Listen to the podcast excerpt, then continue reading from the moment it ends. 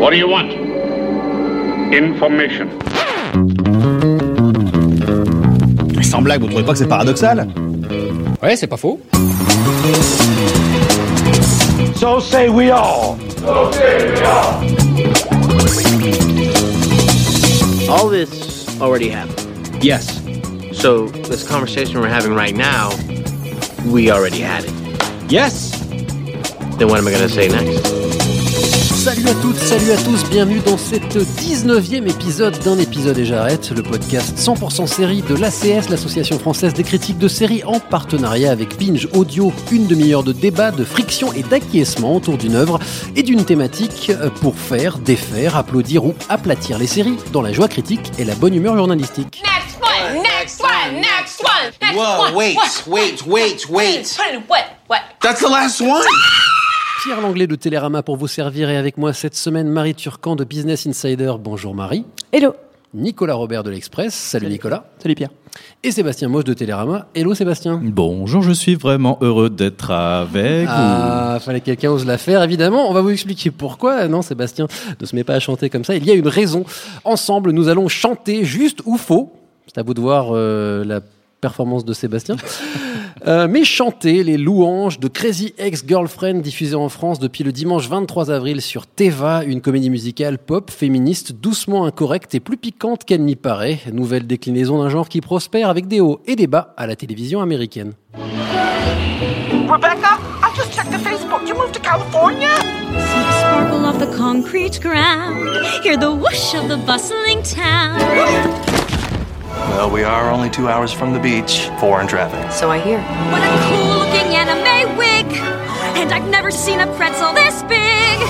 And also, this guy, Josh, just happens to be here. You seen this resume? Harvard, Yale, special skills, Mandarin. What the hell is she doing here? What brings you to our lovely West Covina? Just looking for a change, you know? To be clear, I didn't move here for Josh. I just needed a change, because to move here for Josh, now that'd be strange. But don't get me wrong, if he asked for a date, I would totally be like, that sounds great. Crazy Ex-Girlfriend, c'est l'histoire de Rebecca. Crazy Ex-Girlfriend, ah, faut, des fois on, on peut se prendre les pieds dedans. C'est l'histoire de Rebecca, une avocate new-yorkaise talentueuse mais seule et malheureuse qui va déménager sur un coup de tête à West Covina, ville californienne paumée, trop loin de l'océan, enfin deux heures, c'est ça, quatre heures s'il y a du trafic. C'est en effet là qu'habite Josh, son amour d'adolescence qu'elle compte bien reconquérir. S'il fallait présenter son ton, son humeur à quelqu'un qui ne l'aurait jamais vu, ça arrive parce que c'est pas forcément une série qui est extrêmement médiatisée en France et d'ailleurs elle a traversé l'Atlantique, on en a parlé, mais c'est pas non plus la série qui fait le plus de tweets et de retweets. Qu'est-ce qu'on dirait, comment on pourrait présenter Crazy Ex-Girlfriend qui se jette à l'eau en premier? Marie par exemple. Ah, très bien. Bah moi, je fais partie des gens qui ont vu Crazy Ex-Girlfriend la première fois. J'ai vu le pilote et je me suis dit, quelle horreur, cet objet très, très pop, très, très bruyant, avec, avec une fille qui est un peu folle et qui, euh, qui crie partout et qui chante. Et, euh, et en fait, une fois que je suis revenue à cette série, je me suis, j'ai, j'ai compris mon erreur et je me suis rendu compte que c'était bien plus que ça. C'était un, c'est une fable du quotidien, mais avec, avec, euh, avec une personne qui a vraiment des troubles mentaux. Et en même temps, avec une vraie critique sociétale actuelle, il y a une vraie position et un vrai positionnement féministe dont on va sûrement parler plus tard. Et donc, mixé avec ça, il y a beaucoup d'humour, des chansons hyper drôles, hyper produites, c'est très très intelligent, ça va très très vite. Tout ça mélangé en quarante-deux minutes, alors que ça, on pourrait penser que c'est un format vingt-six minutes parce que ça ressemble, c'est une comédie un peu, ça ressemble à une comédie un peu brute. Et en fait, c'est du quarante-deux, donc donc une, comme une série de network, comme un drame. C'est Nicolas. C'est Nicolas. Surtout la pure comédie musicale, c'est-à-dire que c'est vraiment une comédie très rythmée, très bien écrite, avec des personnages qui sont euh, assez complexes, en tout cas, qui, sont pas, qui ont une fêlure chacun. La chanson du générique de la saison un, c'est « She's broken inside », elle est brisée à l'intérieur. Tous ont une, ont une fêlure et en même temps, la dimension musicale est au service de cette série dans laquelle il y a des arches narratives, il y a des personnages vraiment bien construits. Alors Sébastien, je te laisse la parole, mais déjà vous avez bien teasé le reste ouais. de l'émission. Voilà, on va parler de tout ça évidemment. Et Sébastien, euh, bah, il faut dire que c'est le ton de la série, son humeur doivent beaucoup euh, à, à sa créatrice et, et interprète principale Rachel, Rachel Bloom. Euh, c'est très généreux, c'est exubérant dans le bon sens du terme, pop et coloré comme tu le disais euh, Marie. Euh, ce qui n'empêche pas effectivement la série, la série de traverser des zones de turbulence névrotique que l'on partage tous. Euh, pour moi, c'est comme une sorte de, de, de bonbon légèrement poivré, quoi. Au départ, ce devait être diffusé sur Showtime aux États-Unis, chaîne câblée américaine où sont diffusées notamment Homeland et The Affair, donc une chaîne assez sérieuse. Mais elle a finalement terminé sa course sur la C W, un diffuseur qui vise un public a priori plus jeune, celui de Vampire Diaries, mais aussi de Jane the Virgin. Un déménagement qui est porteur de sens, qui veut dire quelque chose pour vous, Nicolas? Euh, moi je trouve qu'il y a une, une logique que ce soit finalement après Jane the Virgin que cette série arrive, parce qu'il y a une vraie dimension politique dans Crazy Ex-Girlfriend, c'est-à-dire qu'il y a une vraie réflexion sur la place de la femme dans notre société. Il y a un truc qui est vachement intéressant, c'est le rapport... Ben, au... A priori, la C W, c'est pas la chaîne numéro un de la réflexion politique. Enfin, euh, non, si mais il y a une vraie réflexion sur la place de la femme euh, aux États-Unis et dans le monde, notamment, ne serait-ce que le personnage de, de, de Rebecca et de tous les, même tous les personnages. Euh, il y a un rapport au corps qui est vachement intéressant. Alors là, tu nous spoiles toute l'émission, Nicolas. Euh, Marie Non, mais en, plus, en fait, ce qui est intéressant, c'est que Crazy Ex-Girlfriend, elle, elle montre vraiment... Euh, elle incarne le changement de paradigme des, des, des séries. Aujourd'hui, on est passé de l'âge d'or des séries avec les Difficult Men qui étaient sur Showtime, sur H B O, sur A M C, sur les chaînes câblées un peu dures. Et là, on arrive dans une ère où on a des séries qui ont l'air un peu plus euh, légères de prime abord, mais en fait montrent autre chose. Et c'est un critique de Vulture qui avait parlé de Difficult Shows. On parle plus de Difficult Men, on parle de Difficult Shows et de, de séries qui sont en elles-mêmes, qui parlent un peu plus du quotidien, un peu plus de ce que c'est de, de survivre doucement. C'est, c'est beaucoup moins cathartique, c'est beaucoup moins fort. Mais, et du coup, c'est, c'est, cette chaîne de C W qui à la base est censée être la petite chaîne avec Vampire Diaries, au final montre bien que ben, on, on peut être mainstream tout en parlant de douleur. Nicolas. Un petit truc aussi, c'est que c'est vraiment la rencontre entre la, l'enfance, l'adolescence, le fait qu'on court après des rêves et le fait d'être confronté aux déceptions, aux désillusions de la vie d'adulte, sans pour autant dire bah oui, il y a des déceptions, il y a des désillusions, mais il faut pas perdre son enthousiasme. Et du c'est une coup, série super enthousiaste. Du coup là, ça prend sens si on parle d'un public a priori plus jeune. Sébastien. Je pense que la, la C W s'est basée sur les, les vidéos virales de Rachel Bloom, ce qu'il faut rappeler qu'elle s'est fait connaître euh, sur Internet, sur YouTube, en réalisant des clips euh, en deux mille neuf deux mille dix, des clips qui ressemblent beaucoup à, aux numéros musicaux de, de la série d'ailleurs. Et je pense que qui dit succès euh, sur YouTube peut-être euh, dit euh, que les jeunes vont ça venir regarder, ce qui n'a pas été le cas puisque les audiences n'ont pas été au rendez-vous et que la série a été surtout sauvée euh, lors de sa première saison par le Golden Globe qu'a reçu euh, Rachel Bloom. Et, et juste la différence entre ce qu'elle faisait sur YouTube et la C W, c'est que sur la C W, il ne peut pas y avoir de, d'insultes, de jurons, alors que c'est quelqu'un qui adore jurer, qui dit fuck, fuck, fuck tout le temps, et on le voit dans ses premières euh, vidéos virales, et qui a donc dû faire une petite gymnastique pour, euh, pour transcrire son univers sur cette chaîne. Est-ce que c'est une comédie musicale totale, c'est-à-dire est-ce qu'on est, euh, est-ce qu'on est dans une série où il y a des numéros chantés, et par ailleurs c'est une comédie presque comme les autres, euh, ou est-ce que la musique est tout, est-ce qu'il y a une musicalité permanente? Euh, est-ce que c'est nécessaire que Rebecca et les autres personnages chantent, ou est-ce que c'est juste cool de les voir chanter au milieu ?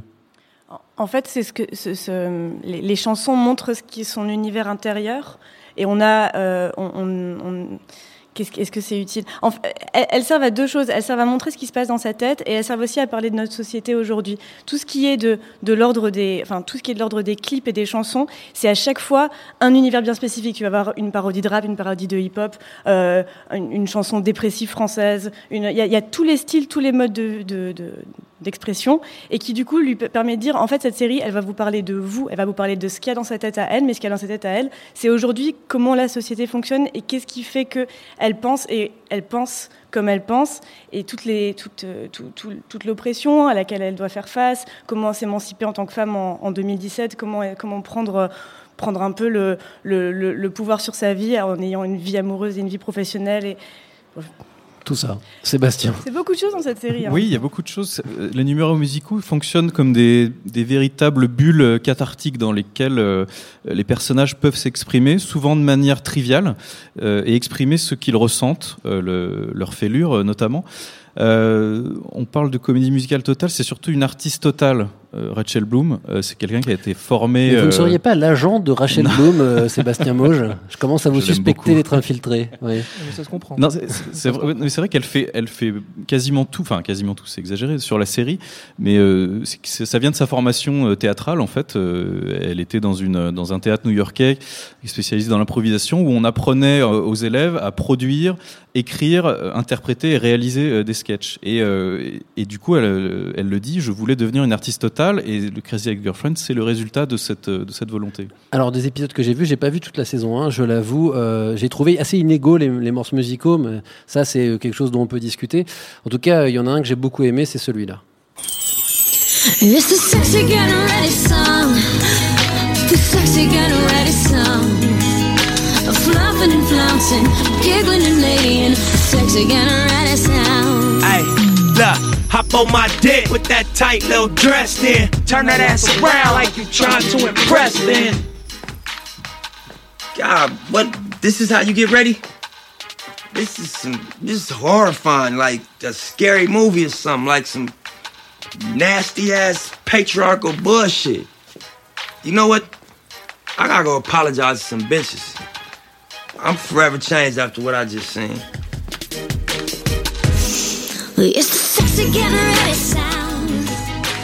Dans le titre de la série, donc celui-là, c'est Sexy Getting Ready Song. Si je dis pas de bêtises, c'est le premier, hein. Enfin, c'est celui euh, du premier épisode. Euh, dans le titre, il est question d'une ex-petite amie folle, hein, Crazy Ex-Girlfriend, avec un peu de, ce- de second degré évidemment. Rebecca est-elle euh, R, euh, R coma, R euh, guillemets, comme on dit ici, est-elle folle, disons plus sérieusement dépressive ou atteinte par d'autres troubles? On l'a déjà dit tout à l'heure. Est-ce que c'est, c'est de ça aussi dont parle la série?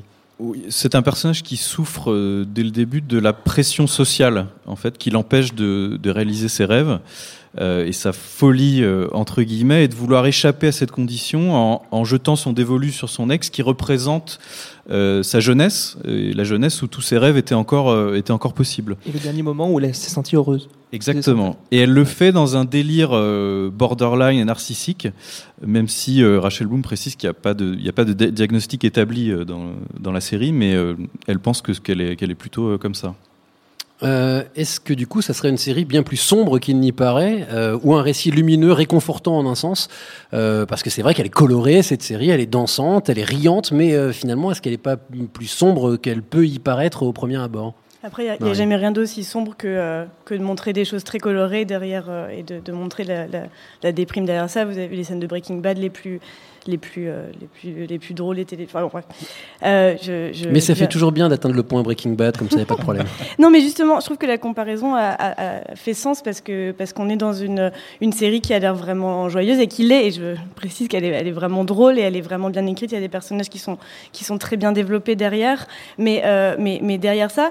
Euh, Euh, si, elle, elle, est, elle, est, elle est folle et, et en plus, euh, elle se moque un petit peu. En fait, elle, elle va pousser à bout les codes de, de ce qu'on appelle l'hystérie féminine et qu'on va attribuer au, euh, au, qui est l'apanage des femmes. Euh, euh, et elle, elle, va le, elle va le pousser à bout pour montrer qu'en fait, on a le droit, euh, que, que, qu'on, qu'on a le droit d'exister même en ayant, en ayant ces, ces, ces, ces défauts-là. Et donc, elle le, elle le développera un peu, à, un peu à outrance. Je ne sais pas jusqu'où on peut aller dans, dans, dans le spoiler, mais en tout cas, c'est, c'est quelque chose de très prégnant dans la saison deux. Nicolas ? Pour que la comédie fonctionne, il faut des personnages avec euh, vraiment, comment dire, des dilemmes profonds. Autrement dit, une vraie noire, enfin, ouais, une certaine noirceur. C'est le fameux l'humour et la politesse du désespoir, comme on dit. Et c'est vrai que euh, si c'est une série qui est aussi drôle, c'est aussi parce qu'elle touche des questions comme la solitude, euh, la déception, euh, le fait d'échouer, et de manière euh, vraiment euh, sans s'apesantir dessus, mais justement euh, en abordant la question, en disant on peut dépasser ça, on peut avancer. Dans l'introduction de cette émission, je l'ai jeté comme ça parmi les mille mots que je balance à trente mille à l'heure, le mot féminisme. Euh, est-ce qu'on peut parler d'une série féministe ? Alors le mot euh, veut dire beaucoup de choses à la fois, mais est-ce qu'on peut en parler ? Est-ce qu'on peut employer ce terme-là ? Et si oui, en quel sens Crazy Ex-Girlfriend serait une série féministe ? C'est my time to shine. Vas-y. Non mais je suis la seule fille autour de la table pour parler d'une série féministe. Euh... Oui, mais on fait toujours attention à ce qui est la parité, mais cette fois-ci, euh, bah, désolé, ça s'est pas fait. Oui, oui, non, mais justement, c'est, c'est qu'en fait, elle, a, elle, elle montre un pan du féminisme qui est un peu différent de, de, de des pans qu'on montre dans, enfin, de, des autres euh, séries, par exemple dans Girls, il y a, il y a beaucoup de conflits entre entre les femmes. Ici, elle va toujours essayer de de montrer que les femmes euh, s'allient et ne, ne doivent rester un peu un, un peu solidaires et, euh, et et qu'en fait, elles sont toutes un peu confrontées aux mêmes choses quand on y réfléchit, et même quand elle est hyper jalouse de la nouvelle copine de son de son amour d'enfance, et ben elle va la mettre sur un piédestal parce que c'est ça qui est qui est beau. Et, et ce qui est marrant dans, enfin ce qui est ce qui est novateur dans Crazy Ex-Girlfriend, dans le féminisme qu'elle montre, c'est le fait qu'on puisse être une femme qui a des qualités euh, féminines, c'est-à-dire elle est, elle est gentille, elle est drôle, elle est un peu too much, elle est extravertie, et qu'elle n'a pas besoin d'être comme les héroïnes de Game of Thrones, d'être hyper badass, de rentrer dedans, d'être euh, comme les garçons, d'être, euh, d'être une cool girl.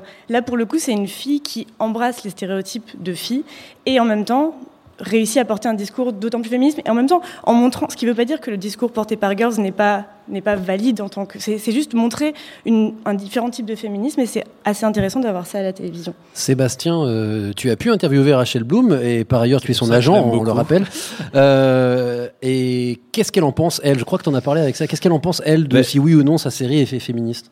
Elle, elle évoque euh, un, un féminisme naturel, en fait, par rapport à une vision démodée euh, du féminisme. C'est-à-dire que euh, elle s'interroge sans tabou ni angélisme sur ce que c'est d'être une femme et aussi sur ce que c'est d'être un homme.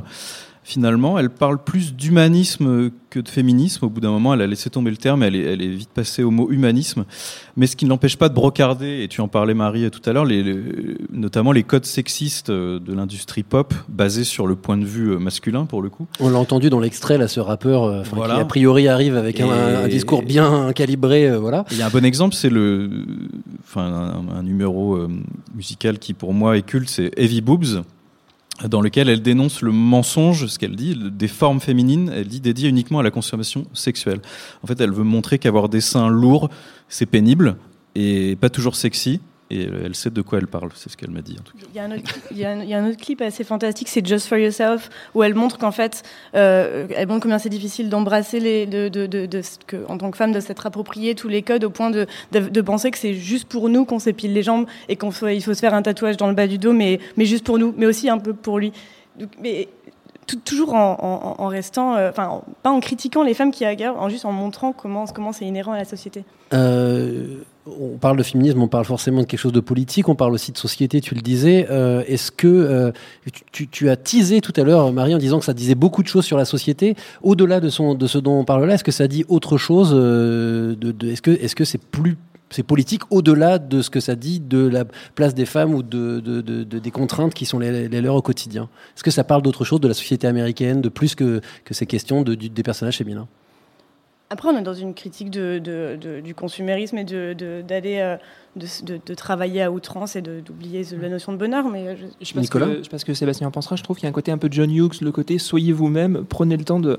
Affranchissez-vous des codes et des, des règles qu'on vous impose et essayez Exactement. juste déjà de vous connaître et ensuite euh, de, de, de vous exprimer pleinement. Acceptez ce que, ce que vous êtes. Le personnage de Daryl, par exemple, est assez, assez intéressant de ce point de vue-là.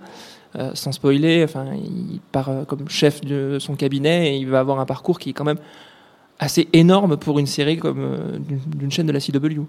C'est vrai qu'elle parle surtout de la pression sociale. C'est ce qui revient le plus dans, quand je l'ai rencontrée dans l'interview et, et qui touche à la fois les hommes et les femmes. Euh, c'est-à-dire qu'au début de la série, elle est, euh, c'est une avocate brillante, enfin qui a un avenir brillant, mais voulu par sa mère, pas voulu par elle. Et du coup, elle veut s'échapper de, de cette pression, la pression de son entourage et la, de la pression de la société. Euh, on va élargir le débat et on va parler de comédie musicale, parce que pour le moment, on s'est un peu retenu là-dessus, mais on va parler évidemment plus de comédie musicale. Don't stop, believe it.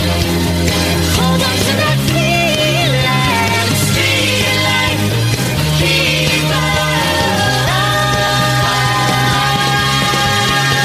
Don't stop, believe it. Chers amis, élargissons donc un peu le débat, si vous le voulez bien, avec cet extrait de Glee, à l'époque où nous aimions presque tous la série de Ryan Murphy. En tout cas, moi, à l'époque, je l'aimais bien. Comment va la comédie musicale à la télé américaine ? euh, n'a pas attendu le succès de La La Land, on s'en doute. Euh, est-ce que c'est un genre qui est toujours euh, actif ? euh, Parce que c'est vrai qu'on pense à Crazy Ex-Girlfriend rapidement, mais est-ce qu'il va nous falloir dix minutes de blanc dans cette émission pour dire « Il y a quoi d'autre en comédie musicale ?» Non, bah on va dire que c'est une chanson qui, euh, qui tourne depuis un moment, si on doit faire un, un jeu de mots. Enfin, en tout cas, depuis Cop Rock et les années quatre-vingt-dix, avec Steven Boschko, qui a été le premier gros essai qui combinait le cop show et euh, la série avec de la musique euh, façon Broadway, qui n'était pas forcément, enfin, euh, euh, qui a assez mal vieilli, je crois qu'on peut le dire. Après, il y a eu plusieurs, euh, plusieurs, euh, comment dire, plusieurs projets qui étaient un peu commerciaux et en même temps, euh, et en même temps artistiques, c'est-à-dire le côté, on va en profiter pour vendre des B O, des choses comme ça. Ah, excuse musicale, euh, par exemple. Bah, par exemple, euh, purement et simplement. Mais après, c'est vrai que Moi, je suis pas du tout fan de Glee. Je trouve que justement, c'est assez commercial aussi euh, dans la dans la démarche. Ah, donc, musicalement, c'est sûr. Mais moi, j'avoue qu'au début, je me suis fait avoir. J'ai trouvé ça tellement frais, dynamique. Enfin, j'ai regardé ce truc-là, j'ai fait ah, ça fait du bien quand même de regarder ça. Voilà. Et puis après, j'ai fait oh là là, ça me barbe. Mais au début. Jusqu'au non, bout non, euh, ouais. là, j'ai regardé jusqu'au bout, j'ai pas wow. forcément euh, j'ai, j'ai un peu en, en souffrance, mais, euh, mais par contre il y a une grosse différence, c'est que Glee chante pas des chansons originales, ils font des covers, enfin ils en ont fait quelques deux trois euh, ouais. mm. et, euh, et, et, et ça, ça change par rapport à Crazy Ex-Girlfriend qui vraiment a un discours derrière ses paroles, et si tu, si tu écoutes la série et que tu bah, ne Glee comprends avait pas un discours, enfin, en tout cas ça disait des choses sur la jeunesse, sur le, oui. voilà, tout ce pouvoir s'affirmer, etc. Enfin, c'était un peu lourd, il y avait tout un mais... discours émancipateur ouais. sur, sur la, la visibilité des minorités, et c'était, c'est très chouette de pouvoir des chansons. Mais, euh, mais en, en soi, je la comparais plutôt à Galavant, qui est une série, une, une série qui est sortie sur A B C. Il y a, A B C, ouais, il y a pas longtemps. Il n'y a, a pas ouais. très longtemps, il y a ouais, trois quatre ans. Pas duré. Il y a eu deux saisons. Ouais, deux ouais, ans, super ouais. série. Et pareil, pour le coup, écrivaient leurs chansons et vraiment faisaient des, des petites références au fait qu'ils étaient une série, par exemple en parlant de Season deux ou des choses comme ça dans leur épisode. Et Crazy Ex-Girlfriend le fait aussi. Et il y a cette très dimension méta, méta ouais. qu'il n'y avait pas dans, dans Glee. Ils chantaient qu'ils n'étaient pas regardés, par exemple. Ouais. Ouais. Dans la saison deux, ils n'étaient pas regardés. Ils n'étaient pas regardés. C'est ça qui était bien.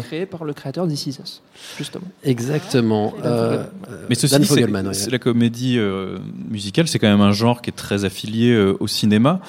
Et pour preuve, dans mon rôle d'agent de Rachel Bloom, je dois vous dire qu'elle prépare actuellement un film, euh, une comédie romantique qui se passera dans les années trente quarante. Donc, donc elle-même va ouais. passer au cinéma pour... Euh, Voilà, pour faire une comédie musicale.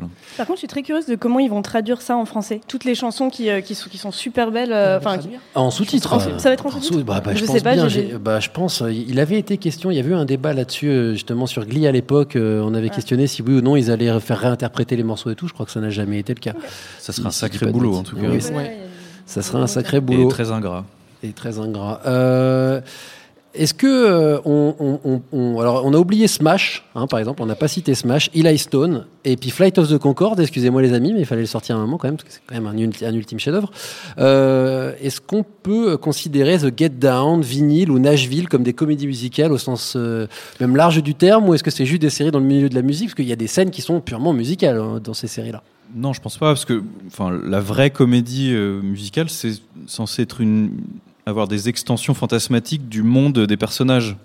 C'est-à-dire que dans Vinyl ou The Get Down, il y a de la musique, mais les gens ne chantent pas leur, leurs atermoiements, leurs émotions. Euh, enfin, j'ai pas été jusqu'au bout, mais je ne crois pas.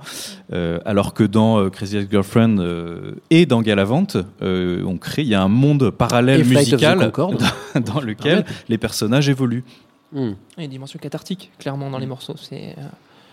effectivement, voire euh, climatique. Enfin, en tout cas, le climax est souvent le, en, en, comment dire, encapsulé dans, euh, dans les moments musicaux. Oui, alors c'est vrai qu'on trouve trop peu, trop peu, oui, j'allais dire, ou pas beaucoup, parce que peut-être que c'est un genre compliqué à vendre. C'est très dur à produire. C'est dur hein. pour trouver le, et ça, ça coûte plus cher, et puis il faut et trouver le public, pas, et, ça, et ça marche ça pas marche super. Pas. Enfin, Glee a, Glee a eu sa, sa gloire quand même avant de se ramasser.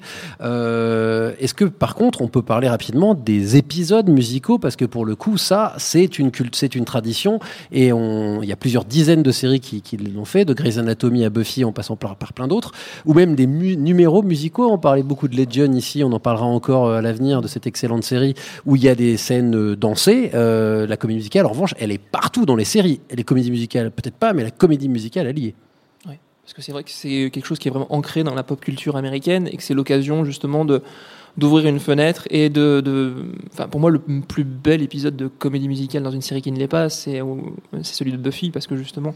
Euh, pour le coup, vraiment, le côté, euh, le côté cathartique, le, la dernière chanson de Buffy dans cet épisode-là où elle... où elle révèle vraiment où elle en est dans sa vie, c'est quand même une espèce de claque qu'on ressent assez peu dans plein d'autres, d'autres séries qui s'essaient dans ce genre-là. Scrubs l'a fait, euh, Grey's Anatomy, tu le disais, mais et c'est après, vrai que... ça devient un gimmick presque. C'est, oui, c'est un exercice imposé quasiment. C'est un exercice de ouais. style en fait. Mais ce qui est touchant, moi, je trouve, dans ces épisodes-là, c'est que, alors, euh, à la fois, il y a une très forte tradition, tu le disais, Nicolas, et donc ce qui fait qu'il y a pas mal d'acteurs américains qui sont de très bons chanteurs. J'en reviens toujours à Michael C. Hall, qui est aussi un, un danseur, et donc qui, lui, quand il a des numéros musicaux, notamment Six Feet Under, est particulièrement bon. Euh, mais c'est aussi parfois l'occasion de se rendre compte que les acteurs chantent pas si bien que ça, et du coup, il y a un côté un peu casserole qui est touchant, quoi. Il y a quelque chose de touchant dans, dans cette dans cette contrainte-là. Comme Ryan Gosling dans La La Land. Hein. Enfin, c'est ça qui, est, qui fait son, son charme. Pardon pour les fans, mais ils chantent très très faux. Mais c'est quand même le but, c'est, c'est ça qui, est, qui fait tout le sel. La fragilité fait, euh... de la chose. Alors que aussi. Dans Crazy Ex-Girlfriend, euh, tout le monde chante vraiment très très bien. Ouais. Et c'est un peu ça, c'est ce côté surproduit aussi qui fait vraiment, euh, t'as vraiment l'impression de faire une incursion dans la pop culture et t'es là et ça pourrait être des... Moi j'écoute la bande, la, la B O sur Spotify quoi, pour moi c'est, c'est des vraies chansons en plus, genre musicalement c'est intéressant et c'est drôle en plus. Non mais c'est pour ça que c'est quand même une grande série, c'est qu'il y a une sincérité, il y a, une, il y a, il y a un jusqu'au boutisme qu'il y a dans ce projet, c'est vraiment une grande série. Et là, on, là, là où à l'inverse, pour revenir à mes marottes, Flight of the Conchords c'était d'abord de la musique et ils ont construit une série autour. Ouais. Ça, ça, ça s'est d'ailleurs ressenti, c'est pour ça qu'ils ont fait que deux saisons, c'est qu'ils ont eu plus de mal à tenir Le, le, le rythme d'un point de vue de la comédie pure. Sébastien. Le seul bémol, parce qu'il en faut quand même un pour Crazy Ex-Girlfriend, c'est que tout le monde chante bien, tout le monde danse bien, mais tout le monde ne joue pas bien. Et je pense notamment à Josh qui est très limité ah, pour moi. J'ai une mais... grande théorie là-dessus. Alors vas-y, je t'écoute. Je, je, je, j'ai l'impression qu'elle a réussi à retourner euh, le, ce, ce personnage, ce romantic interest dans les, dans les séries, euh, qui est souvent le, le, le, la meuf un peu, un peu sympa, mais surtout très jolie. Et on ne sait pas trop pourquoi il l'aime bien, le, le héros masculin l'aime bien, mais elle est là quand même en second plan. Et là, euh, Rachel Bloom, elle a réussi à écrire une série avec un mec qui est juste beau, qui n'est pas très intéressant, mais qui, dont elle reste quand même amoureuse. Et je trouve qu'elle a réussi à retourner... Un, un, un phénomène où on a toujours ce, en tout cas pas forcément dans les séries mais dans les blockbusters américains par exemple, quand t'as toujours ce, ce héros masculin et cette héroïne, on sait pas trop pourquoi elle est là mais elle est un peu badass donc ça passe et, et là c'est, c'est, je trouve qu'elle a, elle, elle l'a retourné pour la première fois. On a un personnage masculin principal qui est un peu teubé mais qui, mais qui du coup et je l'avais jamais vu avant. Oui. Et je, je suis d'accord, mais je, de jeu quand même peut-être assez... qu'il joue mieux qu'on pense. Enfin, on le voit dans les clips. Je trouve qu'il est assez, euh, il, il est assez bon dans les clips. C'est un danseur professionnel. Un Boy, euh, il est... C'est un danseur professionnel. Avant de lancer la dernière et l'ultime patate chaude sur la table, je signale à ceux qui ne sont jamais venus ici pour regarder l'enregistrement du podcast que nous avons un écran qui diffuse des vidéos derrière et que nous avons Neil Patrick Harris qui nous conseille de porter des costards dans How I Met Your Mother. Évidemment, on peut aussi parler de Neil Patrick Harris qui est lui aussi un comédien, chanteur, danseur complet et qui euh, récemment d'ailleurs dans Les Orphelins Baudelaire par exemple aussi chantait. Enfin voilà, il y a, y a Il y a une vraie tradition aux États-Unis. La patate chaude, la voilà. Nous sommes dans le pays de Jacques Demy. Euh, et pourquoi on n'a pas de série musicale en France euh, Ou est-ce qu'on en a et je les ai ratées? On a eu Pour être libre avec les To Be Free il y a vingt ans. Il y a la chanson du dimanche aussi. Et je je sais pas s'il y avait vraiment des numéros musicaux. Ouais. Mais en tout cas, je, voilà. Est-ce qu'elle est née les garçons, ça compte quand ils sont dans le garage et qu'ils jouent euh, mais ils chantent pas. Ouais. C'est que des instrus. C'est vrai. Plus sérieusement, euh, il y a eu un téléfilm par France Télé en deux mille onze, La Nouvelle Ève, je ne sais plus ce que c'était. Enfin, un essai qui s'était pris une une, une doudoune en, en termes de en termes d'audience, et ce qui fait qu'en fait, comme on n'a pas vraiment cette culture-là en France, euh, bah, on a déjà du mal à remplir des salles avec des comédies musicales. Alors des gens devant la télé pour regarder une comédie musicale, c'est encore plus compliqué. On a déjà du mal à faire des séries, quoi. Enfin, en soi. De... Non, mais c'était la même question pour euh, le, ça, dans un podcast des, saisons, des, des semaines précédentes. C'est comment est-ce que tu veux innover alors qu'on a en fait un, un débit de production qui reste un petit peu stable. On a, tr- on a quand même très peu de séries encore en France aujourd'hui et donc euh, on voit comment c'est dur déjà de produire une comédie. Mmh. Alors en plus produire une comédie musicale. Mais... Ouais, comme il y a peu de place pour l'expérimentation, comme dit Marie, effectivement, euh, c'est pas possible. They call me the hip-hopopotamus, flows that glow like phosphorus, popping off the top of this esophagus, rocking this metropolis. I'm not a large water-dwelling mammal, where did you get that preposterous hypothesis? Did Steve tell you that perchance? Mm, Steve. My rhymes and records, they don't get played, because my records and rhymes, they don't get made. And if you rap like me, you don't get paid. And if you roll like me, you don't get laid. My rhymes are so potent that in this small segment I made all of the ladies in the area pregnant. Yeah, sometimes my lyrics are sexist, but you lovely bitches and hoes should know I'm trying to correct this. Other rappers diss me, say my rhymes are sexist. Assez chanté, chers amis, laissons le micro au public d'un épisode et j'arrête pour qu'il vocalise son opinion. Opinion. Vous pensez que le groupe de Cricri dans L'aîné les garçons, comme je disais tout à l'heure, ça compte, euh, que c'est mal de se moquer des acteurs de Grey's Anatomy qui chantent comme des casseroles et que The Voice, c'est une série, c'est à vous de jouer. Bonsoir. Bonsoir, alors moi je m'appelle Laurent, je, vais pour... je suis autant sériephile que très grand amateur de comédie musicale, donc je vais avoir quelques réflexions. D'abord, Glee n'est pas une comédie musicale. Vous avez cinq minutes. Ah, Glee n'est pas simple, une comédie. Pour la simple et bonne raison que pour moi, ce qui fait la définition pratiquement de Broadway, qu'on va appeler ça comme ça, c'est le fait que le personnage ne sait pas qu'il est en train de chanter, fondamentalement. Et c'est pour ça que Crazy Ex-Girlfriend est une vraie comédie musicale, c'est qu'elle ne, à aucun moment on se doute qu'elle est en train de chanter, alors que les personnages de Glee, on se doute, même s'ils trouvent n'importe quel prétexte le plus idiot possible pour chanter, enfin, ou les situations, voilà. Et euh, donc je trouve que la comédie musicale, et c'est en ça où elle est difficile. Et par contre, il y a deux, un peu deux écoles. Il y a celle qui, effectivement, des comédies musicales, comme vous avez décrites, où euh, on s'arrête pour rentrer dans la psyché du personnage, et on a des comédies musicales où ça fait avancer l'histoire. Et c'est peut-être ce que moi, je reprocherais un tout petit peu à Crazy Ex-Girlfriend, où parfois, c'est vraiment des temps de pause et ça manque de faire avancer l'histoire. Par contre, ça montre quelque chose de, d'exceptionnel et que la culture française, et ça revient peut-être sur l'idée que les Français ne savent pas que, c'est que en comédie musicale, on peut parler de tout, de tous les sujets. Sur Broadway, il y a tous les sujets. Et un exemple, il y a trois ans, au Tony, là, ce qui a gagné le plus grand nombre de Tony Awards. Les Tony, sont... non, le, le, le, les Emmys ou les, les Oscars. Les Emmys, c'est musicale. Une comédie musicale qui s'appelle Fun Home, qui est l'histoire d'une jeune fille qui découvre son homosexualité en même temps qu'elle découvre celle de son père. Donc sur des sujets qui, a priori, ne sont pas du tout des comédies musicales, on peut parler de tout. Et Crazy Ex-Girlfriend montre la force de ça, de parler de choses dramatiques, mais dans une forme très légère, très pop. Et c'est ce qu'a fait Demy. Les films de Demy ne sont pas tous drôles. Les Demoiselles de Rochefort, c'est beau. Les, les Parapluies de Cherbourg, c'est extrêmement... Dé... C'est très, très dur. Enfin, il y a des parties très, très dures, mais tout en chantant et tout en côté pop. Et c'est pour ça que je pense que ce sera compliqué d'avoir ça en France et que Crazy Ex-Girlfriend reste une exception euh, au vu de ça. Une réaction euh, Sébastien? Oui, c'est dur d'avoir ça en France. Euh, par contre, le, le, nos comédies musicales françaises ont beaucoup inspiré l'étranger et, et Rachel Bloom a vu Les Parapluies de Cherbourg. Et surtout, la série est euh, coécrite, j'ai oublié son nom malheureusement, mais par une, une femme qui est euh, à moitié française. Et qui donc est imprégné de, de culture française et notamment des comédies musicales françaises. Donc il y a un peu de Jacques Demy dans Crazy Ex-Girlfriend. Et on terminera là-dessus cet épisode dix-neuf de Un épisode et j'arrête, le podcast cent pour cent série de l'Association Française des Critiques de Séries A C S en partenariat avec Binge Audio. Je vous rappelle la diffusion de Crazy Ex-Girlfriend le dimanche sur Teva. Merci à Marie Turcan de Business Insider, Sébastien Mauch de Télérama et Nicolas Robert de L'Express. Merci aussi à Jules Cros, comme toujours à la technique, aux équipes de Binge Audio et au public de l'antenne, ici dans le onzième arrondissement parisien. Merci à vous. L'A C S est sur les réseaux sociaux, sur Facebook et Twitter, où vous trouverez aussi les comptes de Un épisode et j'arrête. Followez-nous, commentez, réagissez, faites tourner, ça nous fera plaisir. La semaine prochaine, nous aborderons une thématique complexe et nécessaire, un anglicisme qui se répand et qu'il faut expliquer et analyser, le female gaze, regard féminin, point de vue féminin sur les séries et dans les séries, sur le désir, le sexe et la violence notamment, plein d'autres choses. On en parle la semaine prochaine. Salut à toutes, salut à tous et à la semaine prochaine. Next one, next one, next one, next Whoa, one. Whoa, wait, wait, wait, wait.